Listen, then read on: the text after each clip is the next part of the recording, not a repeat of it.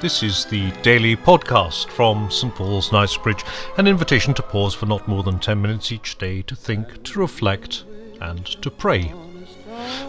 My name's Alan Gyle, and this week we're exploring paradox, spurred on to do so by the so called Pinocchio paradox, which we defined on Monday, and encouraged by the fact that while paradox can be little more than a piece of logical absurdity, it can equally be the vessel, the container for a spiritual puzzle or mystery, which, if we'll wrestle with it and allow it to enter into our hearts as well as our minds, can help us to move beyond the world we are comfortable seeing and into a richer, deeper world in which we're pushed out of our comfort zone and into a place of greater truth and keener insight.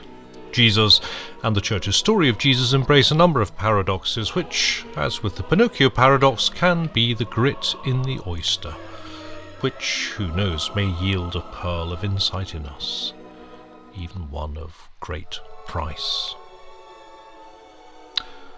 So, Thursday, faith and works.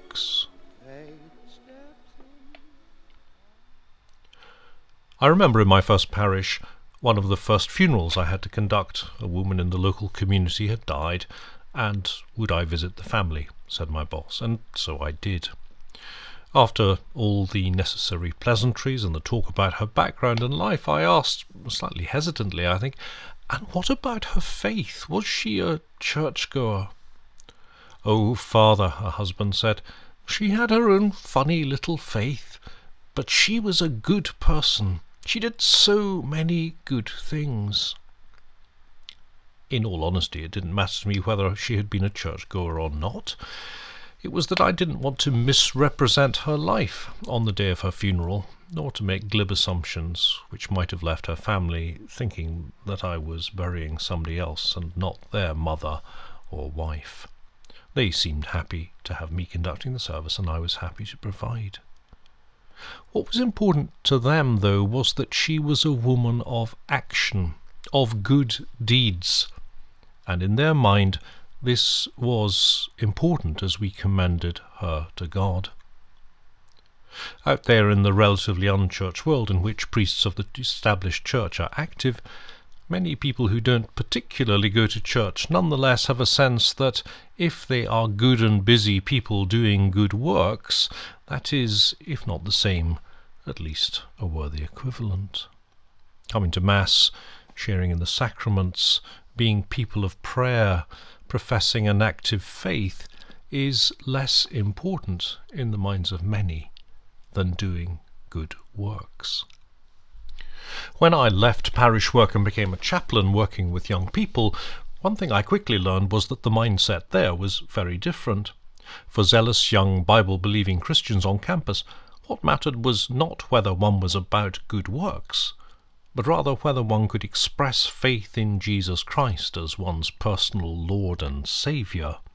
For these young Christians, it mattered far less what the outward signs of faith were than how confident your personal confession of faith was. Faith, for them, seemed to be a leap of trust in a personal relationship with their Lord and a matter of inward conversion. These two vignettes, the one on campus, the other in the parish, hold before us a paradoxical, not to say contradictory, understanding of what belief in God is all about. And classically, these two understandings have caused huge rifts, tears in the fabric of the church. It's tempting to start with the part these played in the time of the European Reformation, but the tension is there centuries before in the scriptures themselves. The Epistle of St. James in the New Testament states, A person is justified by works and not by faith alone. The letter to the Romans states, a person is justified by faith apart from works of the law. The contradiction, the tension, the paradox couldn't be clearer.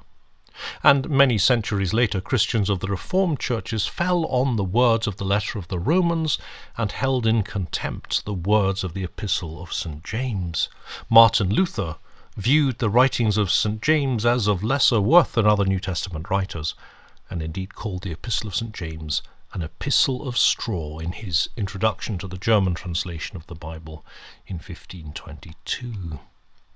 Are we saved by what we do out of our faith in terms of works, or are we saved by faith in Jesus Christ?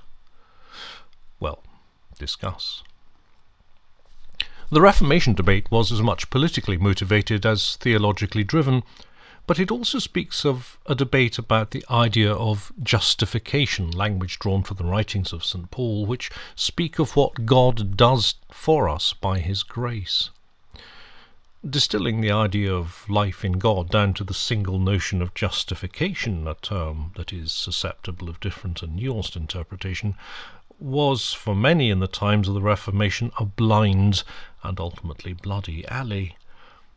The fractures in the fabric of the Church caused by the violent debates about justification, grace, faith, and works endure to this day, and they are to be repented of, but that is history.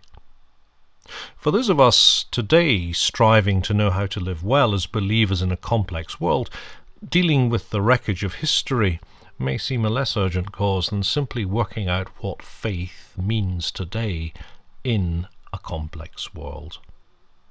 The paradox we have to wrestle with, and again, paradoxes are not, despite all the disputations of the Reformation era, problems to be solved with winners and losers and simple solutions, so much as aspects of a mystery to be lived out.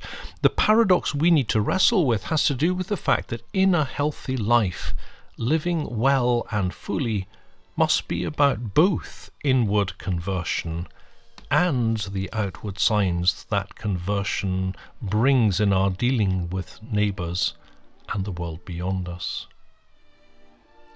Many people, perhaps some of us, like that woman in my first parish, confuse Christian faith with being nice and doing good things.